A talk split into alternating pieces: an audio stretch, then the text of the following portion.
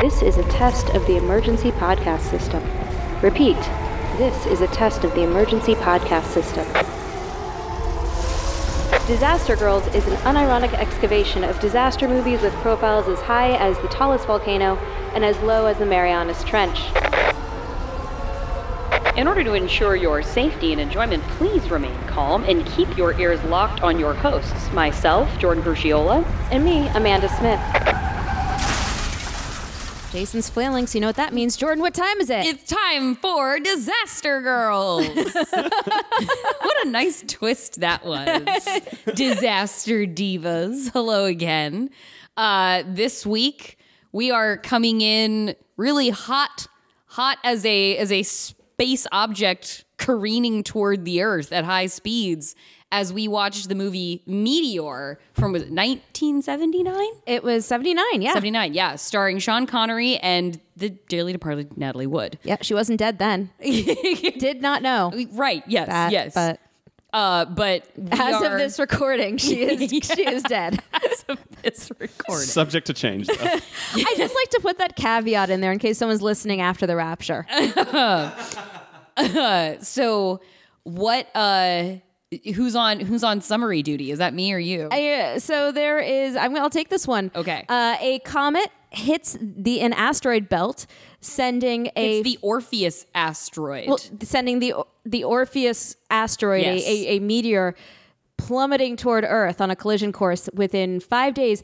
Weirdly enough, timing wise, this was not intentional. It was supposed to strike the Earth, I think, on like December seventh. I didn't pay too much. oh, really? Yeah, if you we're look like almost in time with it. yeah, it For was the listeners, really- we're recording this December 8th. yeah. Oh, wow. So it was really I well love timed, that. and it was supposed to strike on a Sunday, and we are recording it on a Sunday, December eighth. So basically, Whoa. we're in the meteor universe. um, Yeah. so it sends. so it sends this a five mile wide meteor uh, plummeting toward Earth on a collision course, and the only man who can stop it is Sean Connery, an astrophysicist. Astrophysicist, yeah. Who had designed previously a. Um, a protective kind of uh, nuclear weapon that was in sp- orbits the Earth that was intended to stop threats such as these. It's a, But it's a of course- satellite that we have not acknowledged that orbits the Earth and has what is it like? It's either a dozen or fourteen, 14 nuclear warheads, 'cause that the- he designs for them to be a, deter- a- a- pointed outward. Yes, and pointed of course, outward at this is space. in the depths of the Cold War. So instead, the military promptly points all the weapons toward Russia. Sean Connery has, qu- at this point, quit in a rage, and now he is called back from his boat race to stop the meteor from hitting the Earth. Um, and he is the only man who can stop it. Along the way, he will meet a jovial Russian scientist Mm-hmm. and his uh, beautiful translator, Natalie Wood Yes. who is also a brilliant astrophysicist, Yes. apparently. And uh, cities will be destroyed. Mm. r- really with like with great malice Ferocity. cities will be destroyed I it wa yeah. I mean, it was it was pretty brutal. Cities were destroyed, uh, lives were lost, and at the end of it, Sean Connery sort of, but doesn't really get the girl. It was a solid, solid film all around. I had a great time shockingly good time given Yeah. given like i saw it described on amazon someone was like i don't know how they got this cast for this turkey of a movie which was really it is truly not a turkey of It a is movie not. It's just not. It's not what you expect necessarily. It's much thinkier than I was planning it to be. yeah we we talked about this uh before we got started and you know if you haven't watched meteor yet i highly recommend and one of my favorite parts about it is that this is a uh this is an angry social commentary and this is this, this is a cold war commentary and this is not about simply sort of like tearing down the Russians and being even agnostic about the American position. This movie is angry at American Cold War policy. Yeah. And yeah, you know, this this movie is looking inward. This movie is pointing its Oh missiles inward. We're, are we just jumping straight to what's movie really? Yeah, I'll- Jordan, I'll, you nailed hold it. on that. I love this. I'll hold on that and elaborate more later. But uh, yeah, the the sort of the intensity of Sean Connery's character's frustration with the United States Yeah. government. He really he worked at NASA. He designed the Hercules defense program, and then like we we learn in like a uh, furious sort of cabinet meeting that you know the it was decided that Hercules would be be turned toward the planet and and at Russia and he quit on the spot. He storms out of the room. He's like, "No, I'm this is not what this was created for." And it also has to exist the Hercules satellite, satellite has to exist sort of in secrecy because at this point in the Cold War, we have signed like anti Yeah, that we're not going to put Yeah. nukes in space. that we're not going to put nukes in space and point them at Russia. W- You know, the United States and, and, and USSR have both done that. And of course, they have both secretly done the exact opposite of what they agreed to do. Sure. So we have secret Hercules system up, up in the sky pointing down at Russia. And what we learn over the course of the movie is that Russia, well, USSR, has. Uh, Peter the Great. Yes. The Peter the Great satellite is also secretly orbiting the Earth, but of course, American intelligence knows about it and has its nukes of like equivalent capacity and almost the same number pointed down at the United States. Yeah.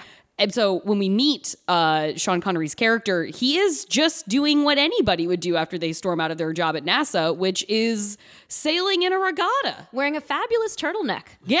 God, I mean that man's wardrobe. I truly believe that that was just Sean Connery showing up in his wardrobe. Entirely possible. And maybe with Sean Connery, I- I'm not convinced that they didn't film that scene because Sean Connery was like, "I want to be out on my boat that day. You can come film. We can get have this scene on a boat, or I don't do your movie." one of the best things I, I feel like which i've not really thought about until this moment really one of the best things about disaster movies is the having to snatch a scientist out of some context Yeah. to bring them into the action and i think pulling scientist out of heated regatta competition Incredible. is the best I've ever Oh, seen. for sure. And he's like not gonna stop. They're like the you have the the armed services rolling up to his yacht on a on a big boat, and they're like, you know, Doctor, we need you. And he's like, No, we're in a race. it's like they just came to your fucking race with a bullhorn and we're like, get on this boat. And he's like, gotta finish. So they don't let him. They're like, if you keep going, we're gonna get in your like path and Yeah. we will obstruct you. And then when he gets back into the car afterward, and the Coast Guard guy, and he's like, "Would you really have gotten in my way?" And the Coast Yeah. Guard's like, "Yeah, I would have." And Sean Connery's like, "Well, then I would have broadsided you." And the guy's like, "We would have gotten you from the bottom of the ocean," which was I wanted. an I want. excellent I want a exchange. spin off with Coast Guard guy. Honestly, that was. Imagine his that actor's day when he got to go home and be No. like, not only did I have a scene with James Bond, Yeah. I verbally bitch slapped James Bond Yeah. at the I end. put of him it. in his place. Yeah. Oh, it was fantastic. Well, and and so the I I'm I, I like that. I'll buy into the premise that we where we meet Sean Connery. I don't buy into when we see him brought to Washington D.C. immediately after, and he goes to his hotel room where he turns on I don't know the news, and they're reporting on the results of the regatta. he turned on BNN, Boating News Network. Boating News Nec- Network, Boating News Now. And it's like you're watching BNN. This is- th- no, this this is like E ESPN eight, the Ocho, and they like we he sits and watches the program for a long enough time for us to learn that one boat was disqualified for starting ahead of the line. Yeah. two boats crashed into each other and incurred significant enough damage to where they had to be retired from the race.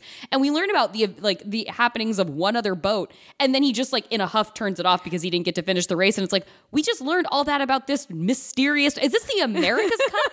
Like what is this? What other sailing competition in the United States is big enough for us to care about this to where it would be on a televised news broadcast? And they were also like so and so was picked. Like they name him. They name him and that say he he, got was like picked up. picked up by the which it's like I feel like they would be wanting to keep that under wraps because at this point they're trying to keep secret Yeah. why they have gone to pick up Sean Connery because he goes he goes from the hotel where he learns about the distressing news of the regatta straight to like a briefing meeting and where he learns about the Orpheus asteroid turned meteor that is now heading toward Earth yeah. and I liked this scene because I liked I, I really like how we establish a character of Sean Connery's. It felt it felt he felt true to his like asshole like to his stubborn Yeah. like righteous self-righteous nature the entire movie and I thought this meeting of the minds and his skepticism felt very appropriate to me. Yeah. I there was the o- the the entirety of all of his interactions and his like resistance to the call to duty that Yeah, he yeah. had. That all just completely I was like, yeah, that all are things he would be so annoyed and so petulant about the fact that his system got turned around and pointed inward Yeah. that he would be like, I don't know, that's a you problem, guys. Like Yeah. the whole world's gonna be destroyed. That sounds like a you problem. Maybe you shouldn't have screwed up my satellite Yeah. totally bought that. I genuinely thought that the turning point for him was going to be calling because we get all this information about in the beginning We about do. how he is separated and he has kids and they called his wife and had his wife pack him a suitcase and also sorry to hear that you're separated and we get even a scene where they had to put a set together Yeah, of yeah. her home with an actress we never see again or no. hear from again And I like, do they have a swimming pool? Because there's like this reflective thing happening in the living room where she might is be. having this call where I was like, what the hell is this? There's What's going probably on a in this cut house? Scene in which they discuss his swimming pool The, to ki- set this the up. kids are in the pool. yeah. And so we learn all this stuff, and then it never comes up again, No. except for like one scene with him and Natalie Wood where they're discussing like how he's separated. Yeah. Um, and he basically, e, essentially, the reason that he's separated is eh, marriage is hard. Yeah, which was is the- the it is a funny summary. thing to establish like family man going through marriage trials if the like the rest of the time we're going to see him with like a lady in this movie is Yeah. is him actively pursuing Natalie Wood. Oh, really hard. While the world is potentially going to be like exploded by a five mile wide, Yeah. No, I asteroid. was impressed by it, and I Meteor. fully believed how much time everyone had to flirt in this universe. I Yes. was like, yeah, no, the world could be ending, but you're still going to pursue it. Yeah, I really liked the the like, you know what we did in the 70s, folks? Office romance. Yeah. Like we have two scientists in a relationship with one another. We, She's and she, he's the subordinate, which I appreciate. yeah, we have a lady scientist Jan, uh, I with her think. Mm-hmm. assistant, uh, and they're having a tryst. Yeah. uh, we have Sean Connery pursuing the translator, and uh, surely there were three other couples in that office that we didn't learn about. I'd like to think Dubrov like seduced at least two women. We hear that he's a ladies' man. Yeah, Again, Dubro- more yes, inform- Dubrov is uh, is the, uh, The Russian vaunted scient- Russian scientist. Well, and this this is also what happened before we discovered global warming. Is we were just able as scientists to like you know have romance. I figured the seventies is before global warming, right? No one ever knew they about it didn't then. know, but yeah, it- yeah, it yeah. was- We're all not a too thing, upset right? about global warming Yeah, now, now to be with scientists anybody. can't- Yeah, exactly. No, scientists all are like are hermits basically. Um, and so in this meeting where uh, Sean Connery uh, first comes together with the the state, really, um, we learn that they know about the meteor coming toward Earth because they sent. Okay. Oh yeah, we Was I- the- okay. Yes, This ship.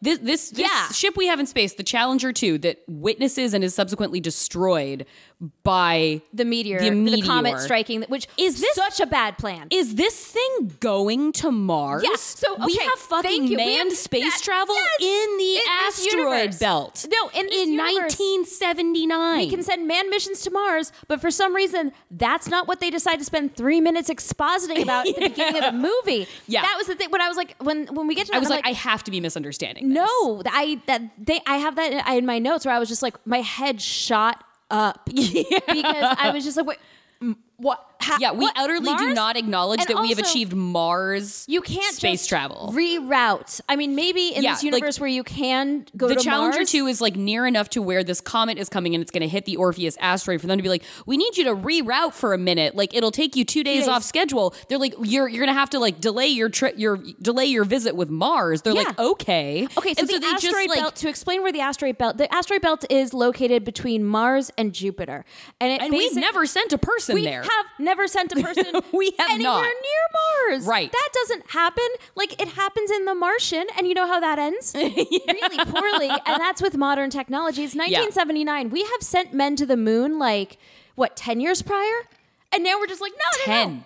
It's cool. Let's just keep going. We can just irradiate these guys. We Mm. don't have missions to Mars, partly because of the technology, partly because we're like, well, what are the prolonged repercussions of putting someone in space for that long? yeah, and it, like if they We go, don't they're know. not coming home. But especially in the case of if they're like, hey, you know what? I know you've got like a, a certain amount of fuel. Yeah. But we got to send you off course Exactly. past Mars, a long way past Mars. And then we're going to send you into a minefield. Yeah. Like, best case scenario, they don't get hit by random rocks that they Right. can't map. Yeah. Worst case scenario, exactly what the fuck happens. Y- yes, they they send they send the Challenger 2 and the three American astronauts inside of it to go observe this comet that is going to pass through the asteroid belt and is on target to hit the Orpheus asteroid. So they're like, "Park by this other big asteroid and tell us what happens." Yeah. And like not seemingly close enough to observe, so like close enough to where, yeah, if something catastrophic happens, they're going to be well within it seems like a blast radius Yeah. of of a of a shattering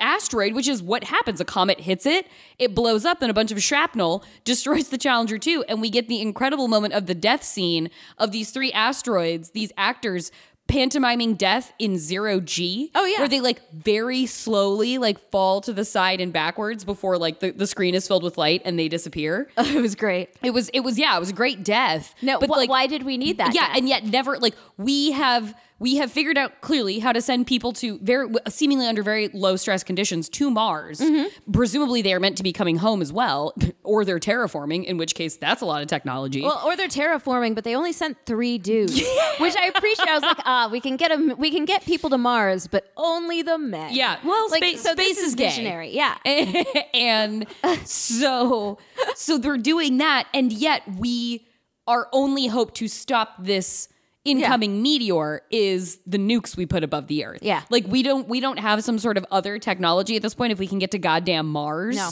and i like too that you know I, you know I was watching it the whole time. I was like, would I have preferred an Armageddon scenario where we are sending people to drill into the meteor. into the meteor? Like, no, I like this. Yeah. I like this.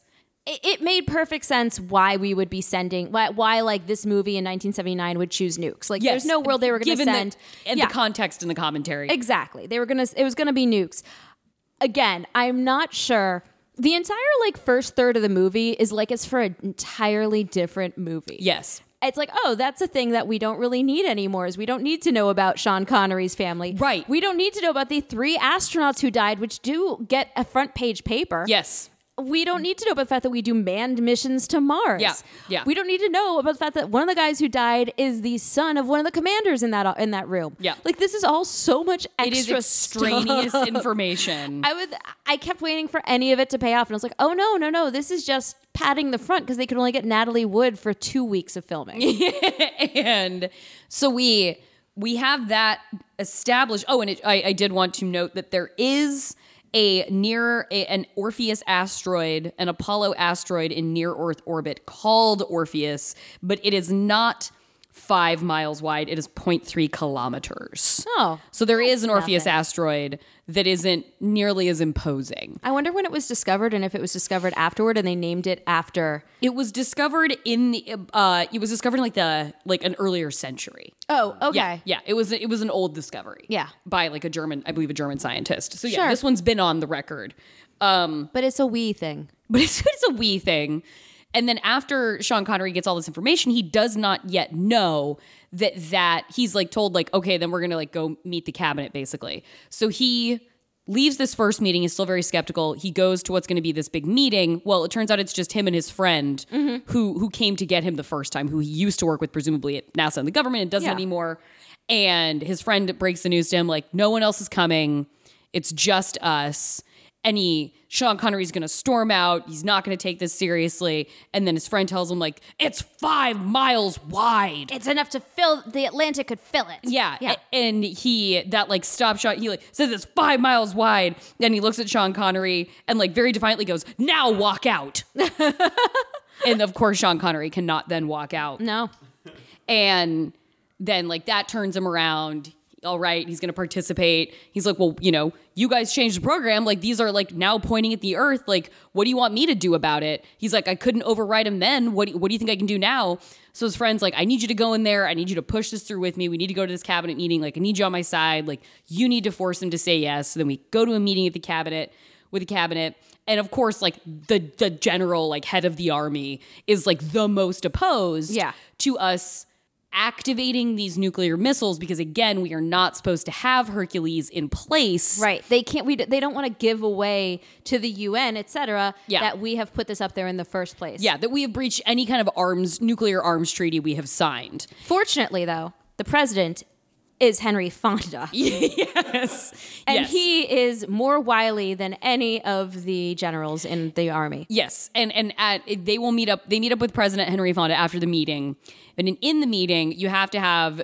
I think it's General. Is it Alda? Yeah. I think it's General Alda. Um, he is the one who's most opposed to notifying the Soviets that we have these these missiles up here, and everybody keeps getting. I the meeting annoyed me because all these people, like, I get it. Like, who are these people? The Joint Chiefs? I don't know. I'm going to say the Joint Chiefs. I don't know what that means, and I don't know specifically what that means really. Uh, but they're like, they're like. Well, we can't. Like every nation on Earth will call us a liar if they find the out worst imaginable the thing. worst thing that could happen. It's like did like Sean Connery has at this point explained what will happen if a five mile wide object m- hits the Earth, like what that impact will do. And they're talking about how they're going to be called liars. They can't acknowledge the presence of the missiles, and they like somebody like gets somebody asks like, well, like really though, really though, how bad would it be if this meteor hit? It's like you guys, Yeah. Oh yeah, they were absolutely like this is a like civilization ending item, man. Like and, and and and Sean Connery like lays out a few of the details and like it could kick off a new ice age. Yeah. And they're still kind of like not convinced. and like the like why are we even talking about like, well, I mean, how bad is it? It's like Yeah. are you fucking for real right now? like, if Krakatoa went up, that would be really bad for us all. If this happened, a lot of people, a huge percentage of the Earth's population is not going to survive. Yeah. Like, the climate will be irrevocably altered. The planet will, like, surely be knocked off its axis a bit and, like, be spinning differently. Plants will die, dogs and cats living together. Like, this is end of days shit. Right. And they're still like, but what? But people will call us liars. yeah. No, that's it's as bad as it gets. That's like, their main critique. It's not like, oh, the Russians will bomb us immediately if they knew. They're like, people will be pissed. Yeah. It's like, well, Well, good thing everyone's we're gonna be fucking dead. America then. and everybody's gonna be Exactly. dead anyway, so it's all right, guys. Everybody's going to be dead. yeah. Everybody. Yeah. Everybody in the two thirds world is going to like suffer through catastrophic like hunger and like famine and drought. But that's and that's kind of part of what was so funny to me about so much of this movie was like so often the obstacles were very like what do the, how do I want to put this? They were sort of like being trying to punch through a banana cream pie. That sounds so tasty. But like where you're just like, "Arr, I mean, I'm gonna punch as hard as possible, and your hand goes through, and you're like, oh, that was easy. and so like the the argument isn't like they aren't even. It's not as if the the generals are like, well, where's it gonna hit? And then Sean Connery goes, we don't know. And then they go, Right. if you don't know when, how can we be sure? Yeah, You're just or like, "But well, if everyone it's not going to hit the America, like nobody said, like, Yeah, well, if it's not going to hit hit America, then America. what does it fucking will- matter? Like nobody There tried to was pull none of that, shit. It yeah. was just like, well, we'll be liars, and everyone's like, well, that's that's w- a weird concern to have, gentlemen. Like, so really? Sean Connery does in that moment exactly what he did when he left NASA. Yeah. It seems he stands up, he gets his jacket, he's like, "I'm gonna go have a drink." Like you babies, tell me when you're done crying about this, basically. Yeah. And he he tells them, uh, he's like, "You you guys can stand here burying your heads under a blanket of shit." And then watching a, a room of adult men being crestfallen because Sean Connery scolded them was Yeah. quite quite impressive. That's really why you hire Sean Connery in something like this is just to be able to deliver that line. Yes. that that was his entire paycheck right there. But he does eventually come around and Yeah, he is about goes- to he like goes to the bar. actively. He goes to the bar. He's go- yeah, and he goes to the bar with his friend, and they're basically going planning to like completely subvert the entire. they are chain of planning command, to like steal the nuclear code which would like, have been a great movie. like they're gonna be like well and like sean connery reasonably like understandably skeptical being like uh how are we gonna do that like yeah you're gonna just get nuclear launch Yeah. codes and like re we learned like they have to realign the satellite They're gonna because it's do all of pointed it. in the wrong direction it's sitting in the wrong place they're going to do all of this They're gonna get credentials to get into this hidden bunker down below Manhattan. yes yeah, they're gonna, and then they're gonna get and down there. fake like they have the realign- approval of the president It's- i guess Yeah, That that and that, but that play- again another thing what that a never great comes movie to fruition. that would have been and Yeah. we we learn about it through a Again, they- terrible, they, punched through a banana cream pie and we learn about it through a terrible story because Sean Connery's friend is like, "Let me Oh, God. explain to you what the plan is I have." Yeah. my son uh, had horrible abdomen pain, so I took him to the doctor, and the doctor said appendicitis. And my wife Miriam was like.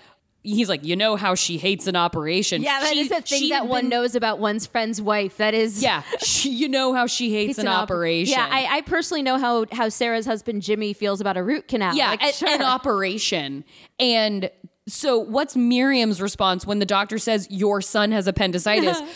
no, like just bring him home and like have him go to sleep. Like the pain will be better tomorrow. It's like Miriam, yeah this is no like, sir. Why did you let your wife? Go let you go home. Like your son's appendix is about to rupture. And so what he does is he takes his son under the cover of night to the hospital. He has an emergency appendectomy, and the pain's gone, and Miriam's never any the wiser. So this is his. Oh no, Miriam was thrilled with it. No, Miriam, and she's all smiles because his pain's gone, not because she doesn't think he Oh, had the yeah. operation. You you don't think that she? I love that this. No, is now she a never thing. knew. I think that she knows, ends up finding out, but is happy about the end result. Okay, I that think would that's make the- more I think sense. that's the text- Because I thought they were implying that the recovery time for an appendectomy was, Was like 12 literally the hours. kid going to get ice cream. I don't think so. I think that, I think that it was like I was and so Miriam. mad I think at Miriam it was at like this point. I was not. I was not thinking. I clearly. think the moral of the story was I think it was basically better to ask forgiveness than ask permission was essentially the the the much shorter way to say that Which, to yeah, which is their plan. We're going to we're going to realign a satellite Yeah. and launch nukes at a meteor. Better to ask permission for forgiveness than permission. but instead, fortunately, Henry President, President Henry Fonda, Fonda. decides that he's figured out how to fix this, and he basically announces we have a satellite. Yeah. In order to protect against these things. Yeah. And we're going to use it. We also know that the Russians have this same exact system. Yes. And we're hoping they'll use it with us. and he totally provides like the very diplomatic cover fire. Yeah. He's like, we built this thing to deter meteors. Oh, he and the completely- Russians with the exact amount of forethought that we had. He doesn't say like Yeah. they have a missile defense system. Nope, he, he was- totally frames it like this is just for space stuff. it's his, and everyone everyone who's watching is is reassured by President Henry Fonda. Yep. That everything's okay, except for the Russians, who basically who don't say, "Wow, he spun shit into gold," but they essentially say it because they call him an alchemist. The al- yeah, they elected an alchemist, Alchemist. to the presidency. Um, and they're like, yeah, I guess we now we've been called out on a public stage. We have to send a guy, but we're not going to like it, and Yeah. we're not going to help him. And we're yeah, we're not saying we're going to agree to anything now, but we're going to send this scientist they want to talk to, Dubov. Mm-hmm. And oh, and also uh, the reason the plan like gets pushed quickly into action, like the president has this press conference where he tells the, the American people about the nukes because the um, Oh, the American BBC, press yeah. has received information via a BBC report Yeah. about the Orpheus meteor coming Which I toward Earth, also and the fully American believe. press is pretty fucking pissed off that the Yeah. American government did not give like that they How did the BBC figure that out? I got I mean like I believe that the BBC would roll with it a little bit more than the American press would have like the politeness to first defer to the government and then be like, "Oh no, wait, you don't want us talking about it. We won't talk about I, it." I don't think it'd be I don't think it would necessarily be it wouldn't be a matter of politeness. I'd be a matter of government sources Yeah. being more locked down on the American side. you think so? Yeah, because like we're interfacing in this movie with the Brits as well. Like Yeah. Sean Connery's in regular contact with like presumably right, right. an astrophysicist in, in the UK. And I would assume there was a leak from that side of it. Whereas in this situation, the only people who knew about it before that cabinet meeting were Sean Connery, the guy whose son was on the Challenger 2. Yeah. And then Sean Connery's friend. Those are like the three people who know. So there's there's no information. Yeah. I think getting out beyond that small I'll group. I'll buy it. I'll buy that. Um but yeah, so But yeah, so once the public finds out about it, the president's like, well, okay, I got to make this address. That's when he outs everybody's nuclear weapons. Yeah. And the Russians are less than pleased, but they go along with it. Um, and that at the basically, I think it was like 40 minutes into this movie, just when I was trying to ask myself, where the hell is Natalie Wood? Natalie Wood finally shows up. Yes, she in like this comes into believability for me. I was trying to sort this out before we got started talking. They uh, Sean Connery and his friend go to the emergency response site, which is underneath Manhattan, as Amanda said. Yeah. Which, like, as his friend tells, he's like, well, you know, who would put their emergency response site under the busiest city in the world as like a kind of misdirection? It's Yeah. like, yeah, okay, well, I see what you did there, but also there are a lot of reasons for New York to be like a primary attack site, like being the center of our global, like of our finance. Like, Also, I mean, remember that whole thing, the Manhattan Project, where you had all the the nuclear scientists like- working on nuclear weapons in the basement of Columbia? Yeah, like don't like I, I I see feel what like you people would think. suspect it. Mm-hmm. Yeah, I see how you think this is trickeration, but it's just not. You've Yeah. just put this under a like a critical target city. Yeah. But so they go there, they go underground. Sean Connery meets like three employees, and then We they're- learn we learn exactly three employees' names to care about later. and then we then they are informed almost immediately upon arriving in New York that Dubov is arriving at 7:30 p.m. that night and then Sean Connery's friend says like DC. So I don't know. It to me sounded like Dubov was flying into Washington DC. So they went to this place in New York, they left DC, went to the shelter or the like the the su- emergency response center in New York, and then maybe immediately left to fly back to DC to greet Dubov. If we can get to And men then take to, him if we straight can to New get York? Men to Mars, I believe that they can make that commute faster. You're right. They have a than six hyperloop. hours. They have Yeah. a hyperloop in this movie. Yeah. It or yeah. That's the only reasonable explanation is that they, they can transport back and forth within like Yes. 20 to 25 minutes. Yes, with the speed of Kevin Sorbo going from Texas to Washington D.C. in the Firefingers movie. Exactly. Fire from below. Fire from Fire below. from below. That's what it was called. yeah. Um, Easier name to remember than airplane versus volcano. and and so yeah, so then Dubov arrives. Our sci- our Russian scientist arrived at, at the special request of Sean Connery's character, scientist to scientist. And then there is a, s- a, like almost madcap scene. it was very of like, like, Dr. dueling Strangelove. Yeah. translators. Yeah. So which which actually made sense because it did Yeah, I- answer because I had as she got off the plane, I was like, how are they going to know that what she's saying Yeah. is really? And I had that thought. So it was actually it was weird that the movie then went on to answer that question where they had. The, the American government has their translator, Yeah. the Russian government has their translator, and they both are translating simultaneously to prove to be sure that the same message is being transmitted. Yeah, and one one is not one is not like fact checking the other. They're straight up talking over each other like it's a situational comedy. Yeah. And the the surly general who doesn't believe that a 5 mile wide meteor will make that big of a difference if it hits the US is the one liaising with the the Russian scientist when he gets there. So of course he's maximally skeptical. Enter Sean Connery Yeah. to relate as astrophysicists do by immediately telling the astrophysicist translator how pretty she is. Oh yeah, he he wants he wants to narrow it down to one translator, and he'll take the pretty the pretty one. one. Yeah. Yes. Just went right into it. Yeah. I mean, I, I guess the point, like, points to the movie for never commenting on her body, just describing her as the pretty one. It's not like, it's like I'll take the one with the good legs. Like, Yeah. at least there wasn't that. There was nothing that made me overtly go, like, oh no. But there wasn't anything that didn't make me go, "Uh." "Ugh." yeah. Yeah. It was just a little like, yeah, you know. Yeah. Different time. Yeah. But it was still like, uh, of course we had to do this. Yes. Like, of course this had to happen. There, there's not enough going on. We needed to insert this story in, Right. in here. Well, there really wasn't enough going on. They, we did need to have something because there was a lot of, eh, fr- like, again, it was a lot of punching through banana pudding. Yeah, the the first the first kind of big conflict of like, oh no, now everybody knows about each other's nukes. What are we going to do about Yeah. the Russians? Sean Connery and and Dubov come to an understanding quite quickly. I really enjoyed that scene. Though. Yeah, there was a Yeah. great. There's a like after they get the two the two translators out of there, the two translators out of there, and it's just Dubov translator and Sean Connery. They go into a little room, and Sean Connery framing everything because of course Dubov cannot admit right to He's the president. under strict orders not to admit until after the Americans have admitted Yes. to their own. And the first thing he does, he's like, "So I know you have this thing. Why is it pointed directly at Russia?" Yeah. and Sean Connery's like, "Mm, "Let's not talk about that right now." So Yeah, and and the and and Dubov is like. w- eh, Like, because Sean Connery starts asking Dubov about, like, well, if y- you know, you guys have this equivalent, what did you name it? And he's like, how can something have a name if it doesn't exist? Yeah. So they go through this cat and mouse game, and then Sean Connery goes to this space map that is on the wall with a giant red Soviet star on it. He goes, then like, what's Peter the Great? Which is when we learn that Peter the Great is the name of the Russian anti-United States missile defense system. and Dubov's penis.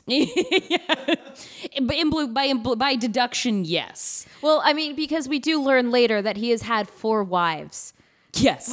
Unnecessary information. yeah, to more learn about him. unnecessary personal But information. at some point, Natalie Wood is like, he's sleeping alone, but he doesn't normally. Yeah. I worked with him when he had his first wife. yes. He's had three others. And it doesn't seem like they were ever involved, which I appreciated. I mean, I don't. I they don't get into it. but and I they would have just told chose- us. They would have told us. Right. We learned a lot. we learned a lot. So yeah. So so yeah. It Dubov's penis and the the orbiting satellite is Peter the Great. yes. And so then they then it becomes this this fun uh, sort of uh, back and forth between them where he's asking where Sean Connery's asking Dubov like, "Well, if you did have this thing hypothetically, in theory, what would its nuclear payload capacity be?" And he's like, "Well, hypothetically, it would have the same megatonnage as your like missile defense system would. So they have this, and then like Yeah. they go this back and forth, and at the end, Sean Connery looks at him and goes, theoretically, and then Dubov responds to him in English, theoretically. Yeah, it was fun. It Yeah. was a great scene. It was a great scene. The, every scene with Dubov was so fun.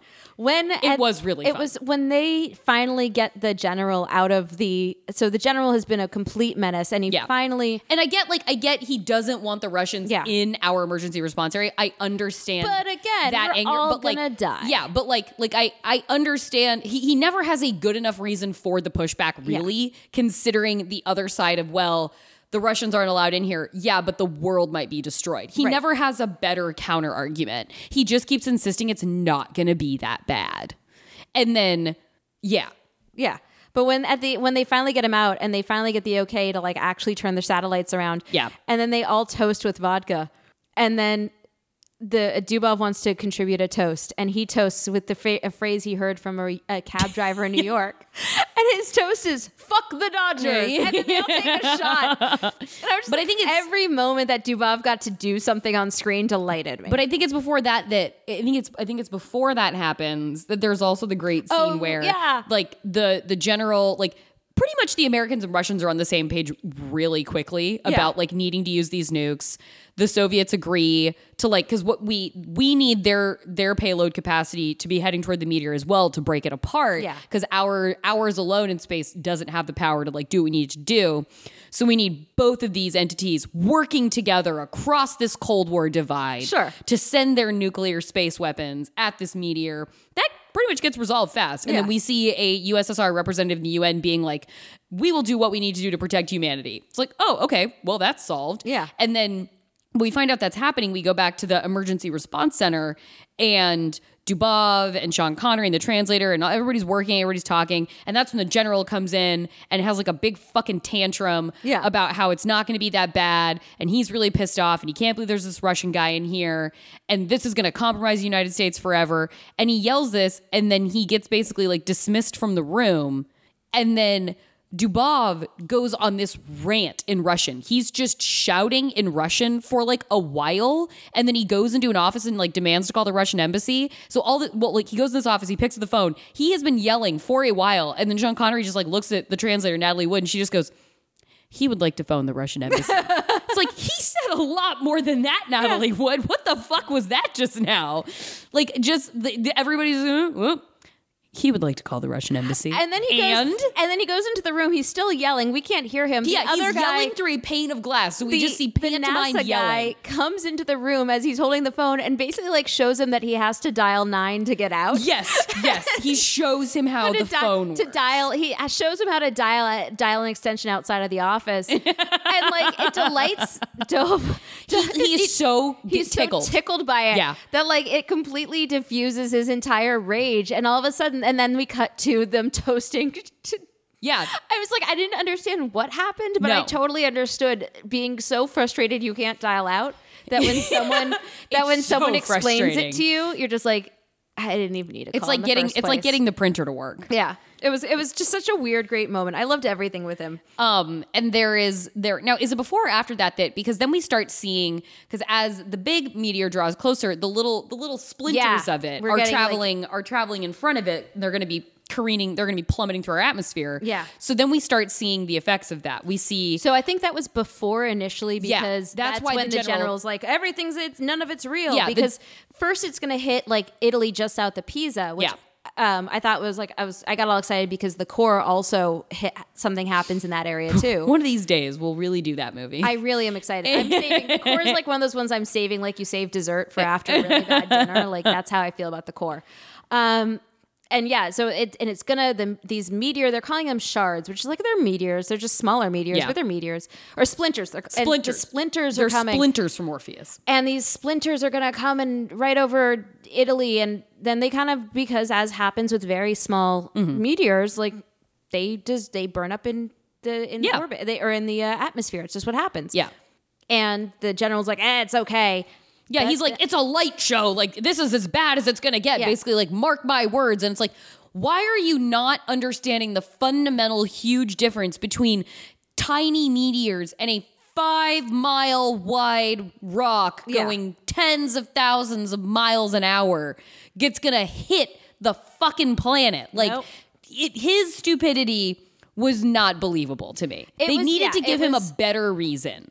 And Yeah, like you given said, that he wasn't really a big obstacle, I don't Y- understand yeah. why he kept being such a. he had no authority Yeah. over Sean Connery. And I think it was was it- who is it? The actor I keep saying his friend, but it's Carl Malden. Like Yeah. Carl Malden's a legit actor. Carl Malden plays his friend.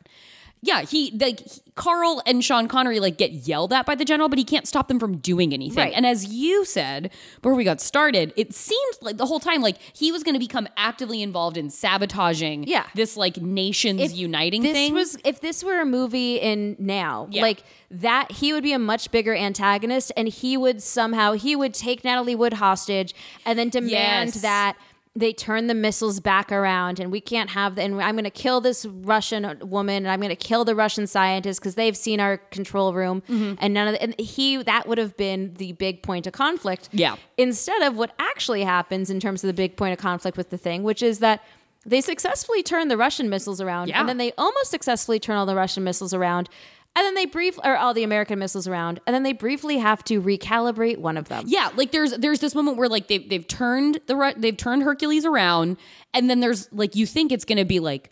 Oh no! Like the plan is broke. The, the, the plan is trashed because there's a malfunction in like missile three, and it's not going to take off. Then it's like basically no. We just need to do a hard reset. Yeah. Like we ba- we basically have you restarted the computer is basically the answer to that. And you're like, oh, wow, they solved that. Okay, that's Yeah. not going to be the new conflict. Like we're not rat fucked out of options. Like oh, all right. I did not see the ultimate conflict coming, which is so we haven't really touched upon the fact that this is one of my favorite things. I always say this whenever something happens is like, what this is one of my favorite things, but I truly do love the like when you get a bonus disaster within a disaster movie. Totally. I it's like it's They're- it's the, like the getting problems start solving themselves, start getting solved so quickly. You really don't see the big Yeah. second. Well, oh, it's like oh God, I coming. feel like we got curly fries, like two curly fries in our order of regular French fries. so okay, the pizza thing happens, but everyone's like, "That's okay." But then there's a um, swish a swish skiing chalet. yeah, a Swiss chalet. and uh, we meet a beautiful blonde skier, and she goes to see her friends, and they're all beautiful and blonde and happy and skiers, and then um, a meteor just hits the mountainside. It, no, it fully tops a mountain. Yeah, like, it like comes collapses crashing, it. Yeah. takes the top clean off of a mountain in the Alps. Yeah, and sends Setting a off. huge avalanche Oh, down God. slope, killing like wiping out the entire town, wiping out all the people, brutal deaths. We spend a substantial number of seconds with a downhill skier trying to outrun this avalanche, Yeah. only to watch him be swallowed by it. which uh, man, the, in all of the disasters of that, the Hong Kong, I was like the number of extras and the amount of the, the budget that went into all of that. I guess when your entire movie is in one set down, like with no windows or doors. Yeah, yeah. You can really put a lot of money into the rest of it. Yeah, we see like we see many close-up shots in the avalanche scene of people dying by by rocks falling Yeah. on them, buildings are collapsing around them. We see people running into churches and homes Yeah. and walls bursting through with snow. Like we we pretty slowly watch people die via avalanche. Yeah, and not a lot of miniature work. No. given that a lot of these have people in the scenes. these are like brutal scenes. Yeah. And then the an incredible an incredible sort of coda on the avalanche Mm-hmm. happens when there's a newscast. a fucking newscaster. they're, they're recapping what's happening. Uh, yeah. it's so great because it's so unnecessary. there's a recap of what happens where we learn also sh- minutes before the meteor sl- splinter tops a mountain there was thousands of cross-country skiers 14,000. disembarking on a 20k cross-country marathon and so we just see like it's like flashback footage to just thousands of skiers setting out no dignity in cross country skiing. You're like that's what's so funny is it's like And you're like, watching wait, a bunch is this- of mall walkers just set out and they've all been wiped out by an avalanche. Yeah, and you're there's like- just all of them in these bright colors, And and, it's then a- they have to share that they, how they captured the footage. Yeah, yeah. Like they, you see this, then you're like, oh, is this happening now? Did they make it? Then you're like, oh no, that was that was old footage. All of these people are probably dead. They're all dead. And, oh god. And the only reason we have the footage is because like the camera crew took this footage shortly before departing by helicopter, and I was like, well, that's Yeah. all very unnecessary information. Extremely. Cross country skiing news network. Well, yeah, and then like they they really they do not skimp on the disaster scenes in this because once we, like we see this this the chalet go Yeah. and then a huge a, a, a pretty good sized splinter hits uh, the ocean off the coast of hong kong and sends a 100 foot tidal wave toward the town to where we see like a city's worth of extra basically extras in panic Yeah. running for high ground and we focus particularly on this one man who goes to try and rescue his wife infant and puppy Yeah, which- and and- we like get time to care about them Yeah, in this like very small little microcosm, we get an entire movie, and it's basically the- Hong Kong's version of the wave. Yeah, yeah. And a and a like they say it's a hundred foot wave moving at six hundred miles an hour. Yeah. And but like I I, I know a hundred foot wave would be like gigantic. Me and you kind of had a, a like Yeah, you were I- like ten stories. I was like five stories. Yeah. Somewhere between five and ten stories. It's big. It's big. But we see this wave coming at the like we see Hong Kong in a wide shot. And we see this wave coming at the city. And the way that it makes the wave it makes the wave look like as high as the mountains that surround Hong Kong. Yeah. This thing like this looks like a 1000 foot wave coming into the city, which is like all right. A hundred would have been bad enough. You did not need to create the optical illusion of a of, of, of a skyscraper sized wave coming into the city. But when the skyscraper wave does sweep into the city, it we focus specifically on the face of the man, his infant, his wife, and his dog and his as they dog. get fucking wiped out by this wave. Yeah.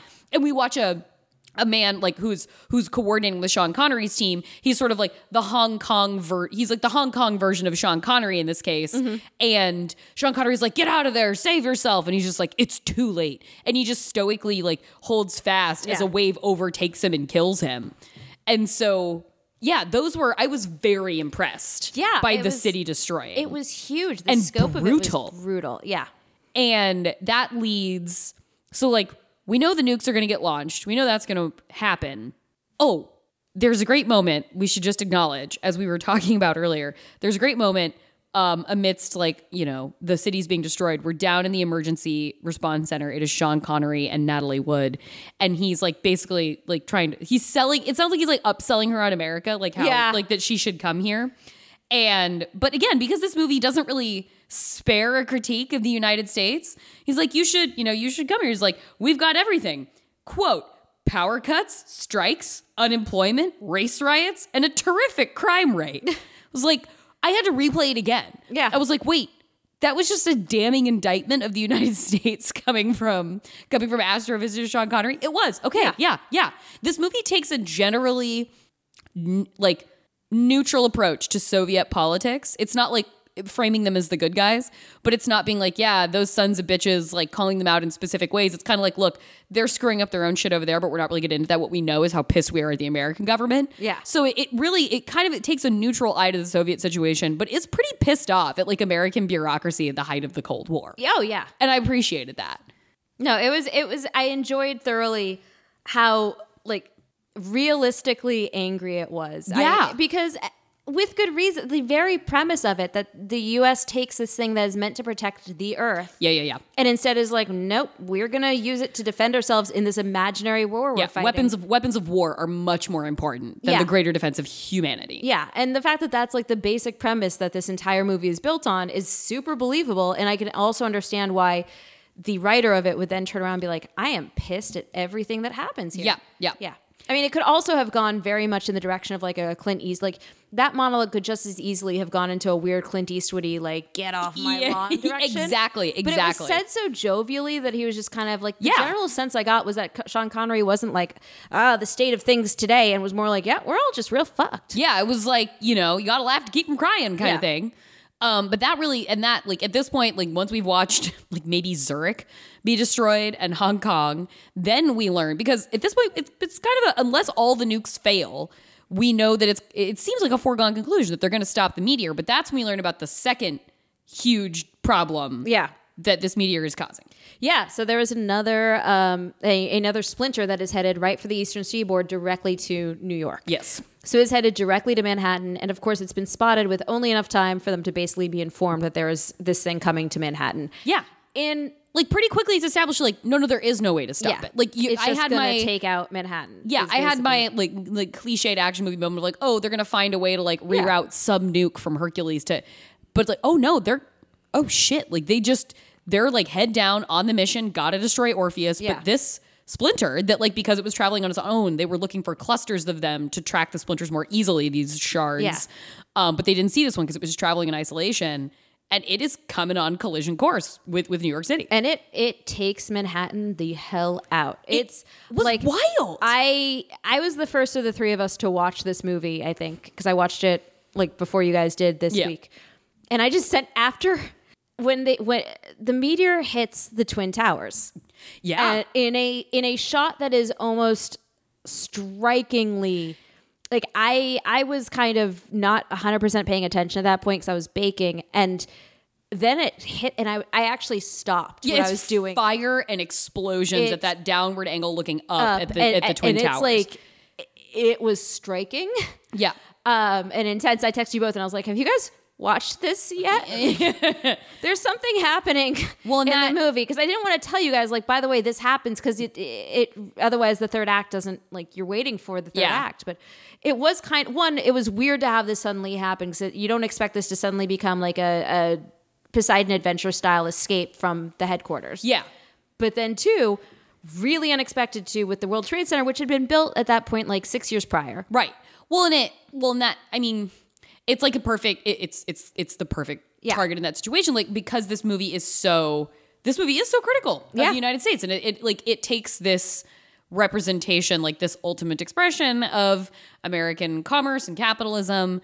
And if it, it sp- it like it doesn't have it hit the Chrysler Building, doesn't have it hit the Empire State Building, it Yeah. wipes out the World Trade Center, and it's and then everything and then else. everything else. Yeah, like we see it. It it basically it just keeps showing buildings one at a time that Yeah. are going to like then collapse, and they show like stock footage of buildings being like demolished, and and then we see it like it, it- the whole filter is orange, like the whole screen's just like burning orange and red, just to imply like the air of the city is on fire, and then we see it come screaming into Central Park. Yeah. so like they have it wipe out explicitly the World Trade Center, like a bunch of other buildings, and you just keep seeing it just keeps cutting from explosion to explosion, like building fucked Yeah. up, building building fucked up. And then in a wide shot at the end of like the mayhem, you see that it like it hit it directly impacted into Central Park. Like it like you can see the the skid of the impact into the park and you're like, "Holy shit." Yeah. Like that that's happening in this movie right now. I truly did not see it coming. No, and it was super ancillary to a degree, like the destruction, the Yeah. absolute destruction of New York. Because okay, it skids into Central Park. That is throwing up dirt. There's ex- like uh, the the bedrock there is very close to the surface. You have like a lot of this just Mm. it- when you're walking through Central Park, you're seeing the bedrock exposed in a lot of places. So it's not just throwing up a bunch of dirt; it's throwing up like big ass chunks of metamorphic rock into the general vicinity. Some of which is probably melted from the heat. Surely. like there is so much chaos that is unfolding in Manhattan. Yeah. And we have missed all of it except for the fact that they're despite being below ground, Mm-hmm. it is like the their command center is now caving in on itself. Yes, and we like I I, I brought this up uh, before we started talking as well that um we see one meteor go over Siberia and hit and kill one like Like one family. one nomadic Siberian family, and then we see uh, the hub of the United States Yeah. decimated. Yeah. And you're like, and the movie's still not over at that point. At that point, we're still wondering if the nuke thing is going to work with the Orpheus. And so while uh, Carl and Sean Connery are dealing with the fallout in the shelter of the meteor hitting the city, they are also they're trying to get people out into shelter while they're like periodically checking in with each other, like how long until the like the the the nukes hit the meteor? How long? So like then we are getting this these like gradual cuts back and forth of like them trying to all the government workers trying to escape the emergency center below ground while we get many looks at the nuclear warheads Yeah. traveling through space to hit the meteor which every time we cut to the meteor it is it is gro- it's growling Yeah. it is like It was it's like making Darth. great It's practically space like sounds. Darth Vader breathing. Yeah. It- they give it like a sentience, almost as if it is like the object in the Fifth Element that is like thinking its way toward colliding with planet Earth. So they really sell the ominousness. And in a favorite moment of mine, it comes like screaming through the screen with a full solar eclipse happening Yeah. behind it. Like the corona of the sun just keeps burning brighter and brighter Yeah. in these seconds of it passing across the screen. It was like. I mean, I was pretty scared already, guys. Like, No, I no, I have blood- a fear blood, of son. meteors. Do you, Jordan? Yes, I am afraid. Really? I am afraid of of that. It's terrifying. okay. I mean, we won't be able to stop it. we we won't. Unless we got big guns. I mean, we don't know. There could be a secret. We could have a secret weapon system up in space that we don't know about. I mean, I hope we do because, like, I'm sorry to say, I think the Armageddon scenario in which we send a team of oil drillers onto the ast- onto the meteor to blow it into chunks. I don't think that that's happening unless The Rock can do it. He can do it, but otherwise, like. That's why Deep Impact was the better movie because these things are gonna fucking hit the planet, and it's just how we fix ourselves afterwards. Okay. and I am terrified of that. Fair. in like It's it's so low like because my bigger fear is of of things from space is it just straight up aliens. Yeah, no. For me it's like this benign like, well, we could all die. It's fine. like it's not aliens, it's not near us. Like it's just a thing that's realistic. I am like, I am whatever. I am afraid of the thing that we have many of Yeah. in like near Earth orbit, and you are afraid of the thing that we have not yet, to the public's knowledge, proven is Yeah. real. Yeah. I Count me in on uh, side of Amanda. Thank you. Jason's on the But team. I'm also I'm aliens. afraid of aliens, but I'm also excited by aliens. I don't. Are you don't- excited by meteors? no, I just don't find myself thinking about meteors very much. They don't come up in my conscience often, but when they do, it's chilling. Um, but yeah, so then we have the, gr- the like you said, it becomes a Poseidon adventure, becomes a great escape through the belly of New York City. Yeah. Suddenly just like we're in an entirely different movie and it's also a very good movie. Yeah, it's Like a I was very so good inex- movie. Not expecting it, but okay, sure. Here's a huge water feature that Sean Connery has to fight. Yeah, they they get because they get they they find like an, an access out of the the underground base and they go into the s- uh, subway tunnels. But then very cleverly, uh, they suddenly the walls start bursting through. Like the river is coming into the subway system, which makes total sense. Yeah. and these like this is the seventies. Like th- it looks so real. Like these people are being inundated with water.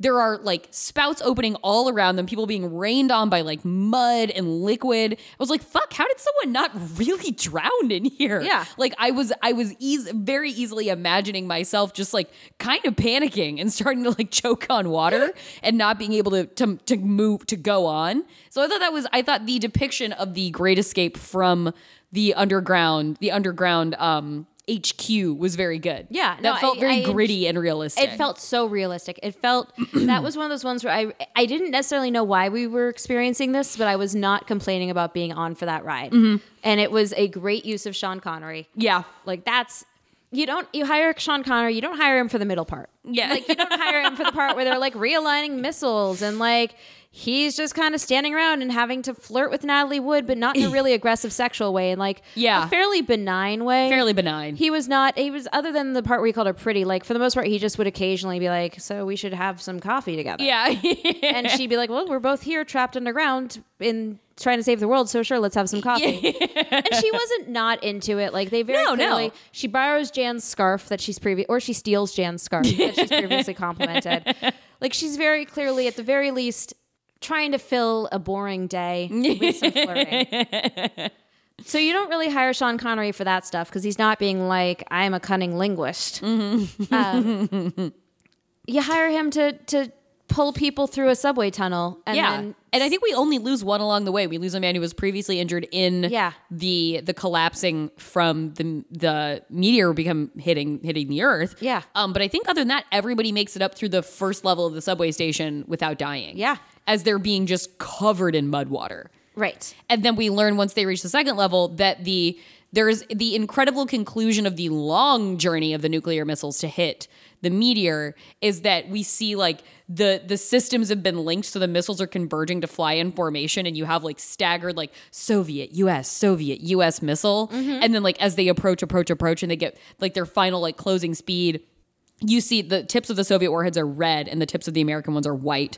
And you see it right before the moment of impact. It just like cuts back and forth like red, white, red, white, red, white, red, white, red, white. And you're like, oh, this is it it was the perfect manifestation in a disaster movie of like how problems would be solved, like geopolitical ones, which is like we all we all use our missiles the same way. Yeah. We all sent our missiles at the same target. We're gonna blow the fucking disaster up together the ultimate demonstration of international unity. Yeah. A disaster a la Watchmen that links humanity together um, against a common enemy. Oh, man. The Yeah. enemy from above.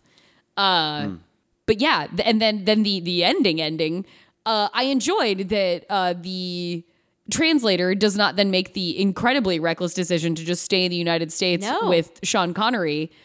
Uh, she heads back. She's like, yeah, She continues on in her duty with Dubov. yeah. She's like, and he's and he's the one who's like, I think you'll be back, and she's like, maybe. Yeah. She was not impressed by what America had to offer her. and you know that like being a being maybe somewhat of a cad he is a married man things are on the rocks for him Yeah. he's like not serious about natalie wood Yeah. but he would be if he lost this other option but as long as he doesn't know if that's going to be an option or not he's going to hang on to this natalie wood thing over here Right. he's just he's just playing both sides which is Again, which is why I was like, bastard why is he married? Like, I mean, why Exactly. did he have to be married? Why did he have to be separated? We didn't- there was no call to his wife at the end. There was nothing. None. It was just like, oh, Never see okay. him again. That was just a thing. That was just it was just so that we didn't feel too bad about the fact that Natalie Wood didn't stick around at the end. I guess.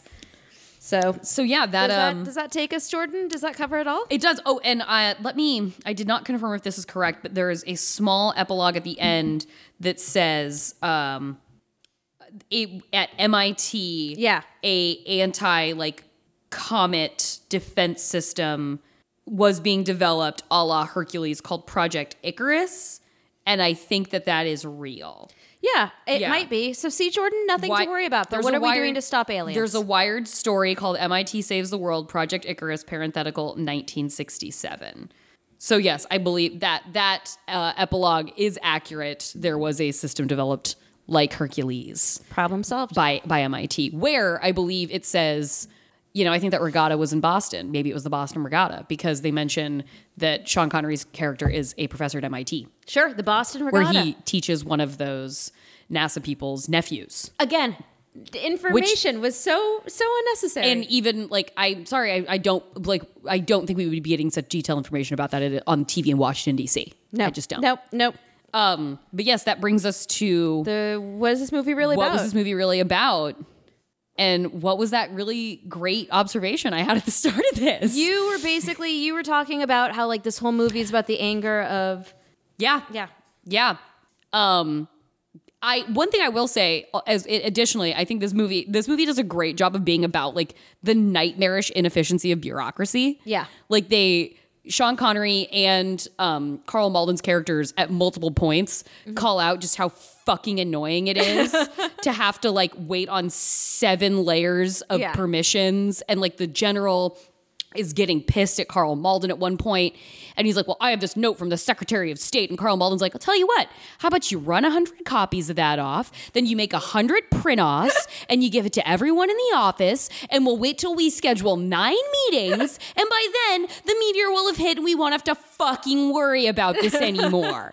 and then like, and Sean Connery like walks out on a, a meeting of the cabinet, Yeah. and the sec- the secretary of state is there and he's tells them like you guys are you know sitting under like this blanket of shit just like burying your heads in the sand but like come come find me if you want to actually have a solution to this Yeah. like the multiple points at which people shit on how stupid government operations are Yeah. just standing in the way of progress there's even that line when the Soviets um, commit to offering their missiles to join with ours to to go after Orpheus, they say like you know thanks to like us the ussr cutting the red tape Yeah. by like giving their you know giving their admission of the nuclear weapons like they even like acknowledge the red tape Yeah. in like a news announcement implying just like how shitty and annoying that is so i thought this movie did a really good job of just being angry and also expressing a pervasive annoyance with that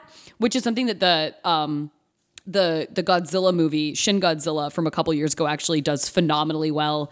Additionally, I can't wait to talk about that on this podcast. It's such a great movie, and it too does like a fun, uh, an incredible job skewering the bureaucracy. Um, but obviously, yes, we have you know this you, you- we have our our metaphors and our, our you know the, the metaphors and the literal missiles sitting above the the the world yeah this movie is about tribalism and the base instinct to put one's own sort of selfish community needs ahead of the greater global good where you have these two countries that have these systems that could be orbiting the earth and just waiting for us something like an orpheus to come and take it out and instead of telling each other about these systems and saying look i know we're in a cold war these things exist for the purposes of a threat addressing a threat greater than either of our countries could handle on our own it is it is about f- the absurdity of that selfish instinct to so fiercely i think protect one's own space and property at the expense of literally fucking humanity like the whole damn human race Mm-hmm. and they give us these convenient like they even call them fucking hercules and peter the great Yeah. like these mythological and you know actual figures in the case of peter the great um i i think yeah, I, I think this was a, a the biting satire of this movie was such a pleasant surprise, and I think they did it really well. Yeah. and not like it. It was obvious, but it never felt like jokingly ham-fisted. Yeah. this wasn't like Doctor Strange love, but it was. It wasn't not Doctor Strange love. It wasn't- There yeah. was actually a little bit of a feeling of a mutual. if you put if you put a movie in between Failsafe with Walter Matthau, Yeah. and Doctor Strangelove, I it feels kind of like what this movie would be. And honestly, I th- Peter Fonda might have been in Failsafe too. Oh, um, a, a great nuclear disaster movie. Uh, yeah, it's like the Twelve Angry Men, really, of Yeah. the nuclear disaster movies. But yeah, that's what I'm gonna go with. I'm gonna go with I'm gonna go with bureaucracy. And I'm going to go with the tribalism, Mm-hmm. and I'm going to yeah. Those are those are going to be my two things. So um, I, I I would actually I didn't really know until you kind of started getting into the whole thing about the nuclear the the weapons being intertwined and all that. Um, I'm gonna make this one. This is about. I think this is a pro communism movie, Ooh, okay, I hear you. um, but not in the way that I think you might think. Because on a larger scale, It is not anti-communism. It's not anti-communism. It's not anti-communism. I think we can say that safely. so what are three things that happen in this movie? One, a meteor, an act of God, Yes. comes plunging toward the earth. 2 Mm-hmm. two countries, powerful, work together and are stronger when they work together Yeah. than when they are separate. And they You're have to right. combine their resources in order to fight this act of God. Mm-hmm. Three, what From each according to their ability. Yeah. To each according to their needs. exactly? And of course, what is one of the first things that gets eliminated in a communist society? Religion. You're right. So, using their shared resources, they aim their shared resources toward the act of God, destroy the act of God. Destroy Communism God? wins. destroy God. Destroy God. Whoa! So that's what I'm I'm going with. into it. That's what I'm going with. This is I think not you've just killed a- God multiple times. I have on this killed. I, podcast. I have. I have done that several times now. Yeah, I think a lot of these movies are. I think. No, I think yeah, I'm- that's I'm right totally there. legit. I think this is about the not this. This is not about the death of God or like that religion is a lie in the way that Poseidon Adventure was. I yeah. think that this is this is more of a. Sorry, I keep playing footsie with you, Jordan. no, no, no. Um, I think this is more of like a, a really just kind of discussing on a deep theoretical level. This Uh-huh. is a pro communism film All right. not into necessarily a it. propaganda film, but like the ethos of communism as at its roots. Bernie Sanders says yes, Meteor 1979. Bernie the, te- Sanders the text Saw of the this Bernie in campaign. several in theater several times. this radicalized Bernie Sanders. Yeah. This Bernie's- movie is yeah. the source For sure. code This of is Bernie it. Sanders. He was like, "You're correct about the race riots and the power shortages, but union, the union strikes. He's on board with those." um, I also on a, a on a more joking level. Mm-hmm. I also in my notes had that uh, this is a movie about how baseball saves everything. Mm. It's a it's a movie about fuck the Dodgers. I mean, look, I'm not saying fuck the Dodgers because I'm a big Dodger fan. currently wearing a you baseball are. a Dodgers tee. Amanda from 1981, from two years after the film was made. Uh, There's like there's small text, Jordan. Do you see this on her shirt? There's small text above the word Dodgers that says "fuck the." Do you see that? Amanda's wearing that shirt. On the This is- back, it I just just want says- to point out that this this baseball flying through the air on the Dodgers logo does look like a meteor flying through the air. Hey, You're there right. you go. it, it does on the it, and on the back it truly just does say communism. communism. 01. So, uh, so yeah. So the other thing is, of course, Yeah. that the fact that like the toast is a loving. I would like to think a loving toast to fuck the Dodgers, and then at the end, the Uh-huh. It is a loving Dodgers- toast. It is a at loving the end, toast. the Dodgers give him a baseball bat as a sign of their appreciation. You're right. The Dodgers. So, like, all I'm saying is that the real the friends we made along the way are the Dodgers. so that's that's where I think this movie also stands. Yeah. Uh, yeah. Just wanted to give a little update on Failsafe stars. Henry Fonda. Mm. Yep. Yep. I think Walter Matthau. He might play the Henry Fonda might play the president in that actually, and Walter Matthau I think is like his hawkish. He plays head the of state. president in that movie. Yeah. And wait, in, in Failsafe. Yeah. In this, he is also listed The as he's the president. president. Yeah. Oh wow, Shared the universe. president. Shared universe. We're watching Shared Failsafe. universe. Whoa. Boom. Adding Failsafe to the list Whoa. of movies. Yep. Oh, Failsafe's really good. Man. Oh yeah, I'm- we're watching Failsafe. Yes. I've never Yes. seen it, and then also uh, Shared Universe official. Um, Amazing. I'm gonna use one of these walls. I'm gonna start doing like shared universe tracking so that I can keep track of where we've established all these universes. Okay, um, so let's do some fantasy casting. Yeah, you go. You go first. You okay. go first. I need to Yeah, mull some mine- things over. Yeah, I um, I'm only casting three parts here. Okay. because I didn't want to bother with the rest. Okay. I also kind of forgot to do this. Yeah. Yeah, that happened. Yeah. Um, so I decided to update it for 2019, 2020. Mm-hmm. Um, it's not going to be Russia anymore. It's going to be China. Okay. One, because you got to have the Chinese market for films. So we got to Mm-hmm. True. have the good guys who end up like the shared good guys end Yeah. up being China. This is So- a Peter Berg movie. Yeah.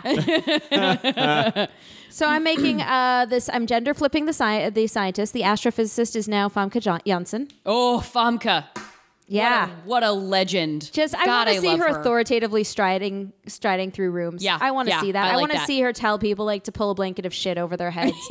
I want all those things. Yeah. I want to see her on a yacht. Like we keep the same opening. Yeah. we keep the fact that she asks for a large glass of scotch. Like this character stays the same with the exception of she's not divorced. Yeah, she's not yeah. married. She's never had time for any of that. Ain't So, got time for that. she's got no time for that. So China, I don't know. I didn't figure out because I didn't really th- do this fantasy casting till about five minutes before we were recording. Yeah. So I didn't figure out who um, Dubov is, the modern equivalent, who that who this uh, astrophysicist is.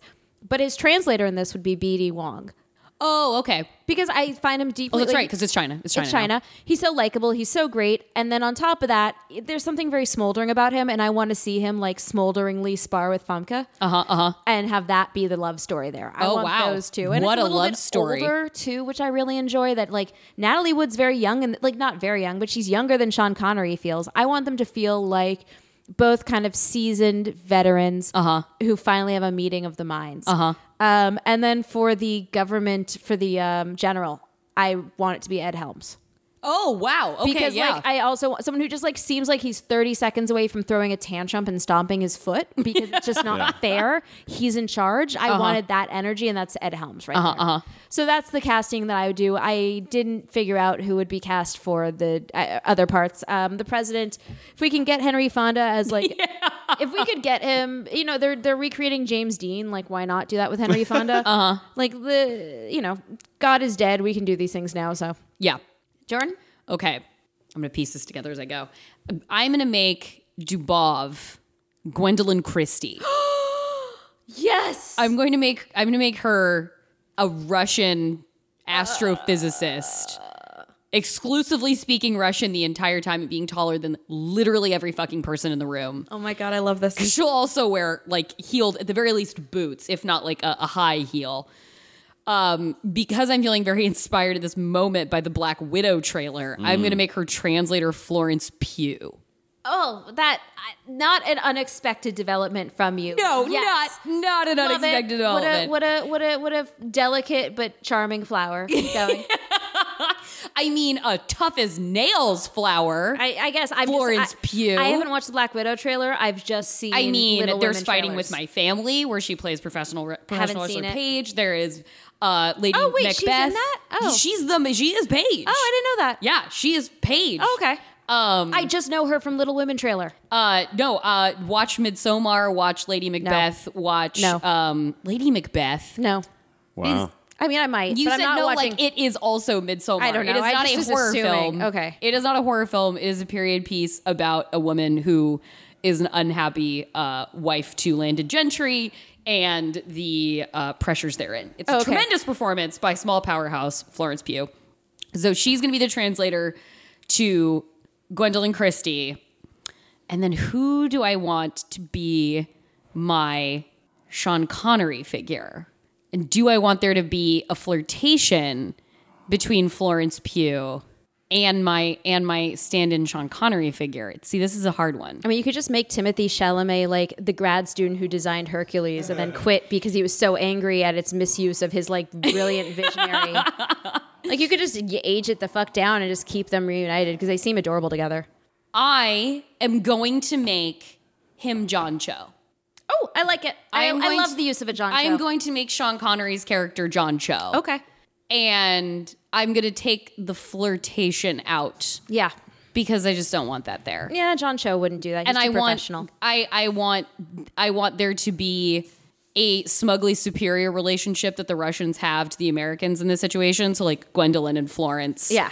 will like look down their nose at the Americans. As she will quite literally. Yes. Yes, and she will have to like win. John Cho will have to win their respect over this. So we're gonna make John Cho uh, the head astrophysicist, and then I guess you know I'm gonna make the president Bruce Greenwood Okay. because I just want to hear Bruce Greenwood's voice. Yeah, that's the reason to cat like for this particular part. That's exactly why. Yeah, and I'm gonna make I'm gonna make the gruff, the the government counterpart, the Carl Malden in this case, Mm-hmm. because I'm really high on her right now as well. I'm gonna make her Rebecca Ferguson. Oh. I'm gonna make Rebecca Ferguson and John Cho. Yeah. Are gonna be my like astrophysicists in residence. Like and the, as with a buddy sort of chemistry. I love yeah, it. like and maybe like they're not going to have previous relationships. They're married to their work. Maybe they end up together at the end because I Hmm, okay. love that. Yeah. And that's gonna be my fantasy casting. That is spicy. Like it. Spicy. So spicy. Rose the hat. See Dr. Sleep, everybody. All right. So um Towering Infernos wise, what are we doing for this one, guys? I'm gonna give this one like 3.75 Towering Infernos. Okay. I don't know if I wanna like go all the way to four, but I feel like 3.75. I Yeah. really like this one. I think they did think- a really good job. Yeah. Under I think a, a much maligned for what it is actually. Yeah, exactly. Not a Much turkey. maligned. I would go 3.5. I'm right there with you. It's All not right. like it's not a 4, it's not verging into that territory, but like I, I like I told you, I watched it twice back to back because the first time I was like, I didn't watch this close enough. I was baking this whole time and Yeah. I needed to focus. I'll Yeah. sit down and watch it again. Yeah, yeah. And I did. And uh, you know what? I would watch it a third time. I would too. I would. I would do do it. I, I would do it, she says. How about you, Jason? Four. Whoa! What? Oh, I'm not mad at it. I'm not mad at it at all. I am genuinely I'm glad it's gotten a surprised. four on this podcast. I am just I am really glad. Like Jordan J- Jason who is normally, oh, you know why? Cuz he's the Russian judge.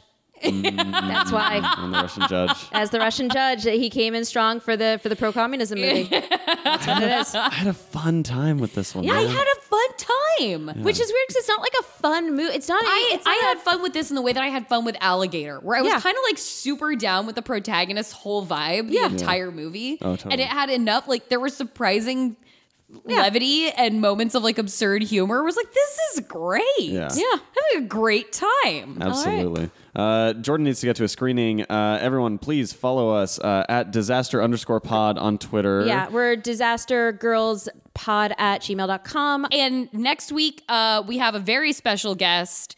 Uh, we have another we have another special guest coming up for you. It is April Wolf, co-screenwriter along with director Sia, Sophia Takal of the upcoming of the upcoming or perhaps just released film Black Christmas. Uh, and we're going to be talking about the namesake rating system itself, Towering Inferno. Yeah. Going back to back on the classics. Uh, you can catch that one on iTunes for rent or on Amazon Prime Video for rent. Uh, it's cheaper on iTunes. And yes, uh, do we roll calls? I'm on Twitter at Jor Crew. I am on Twitter at Amanda R. Tubbs. That's Tubbs with two B's. I'm on Twitter at Jason Halftones. Rate and review, guys, please. Oh, I need your approval. Yep. All right. See you guys next week. Bye.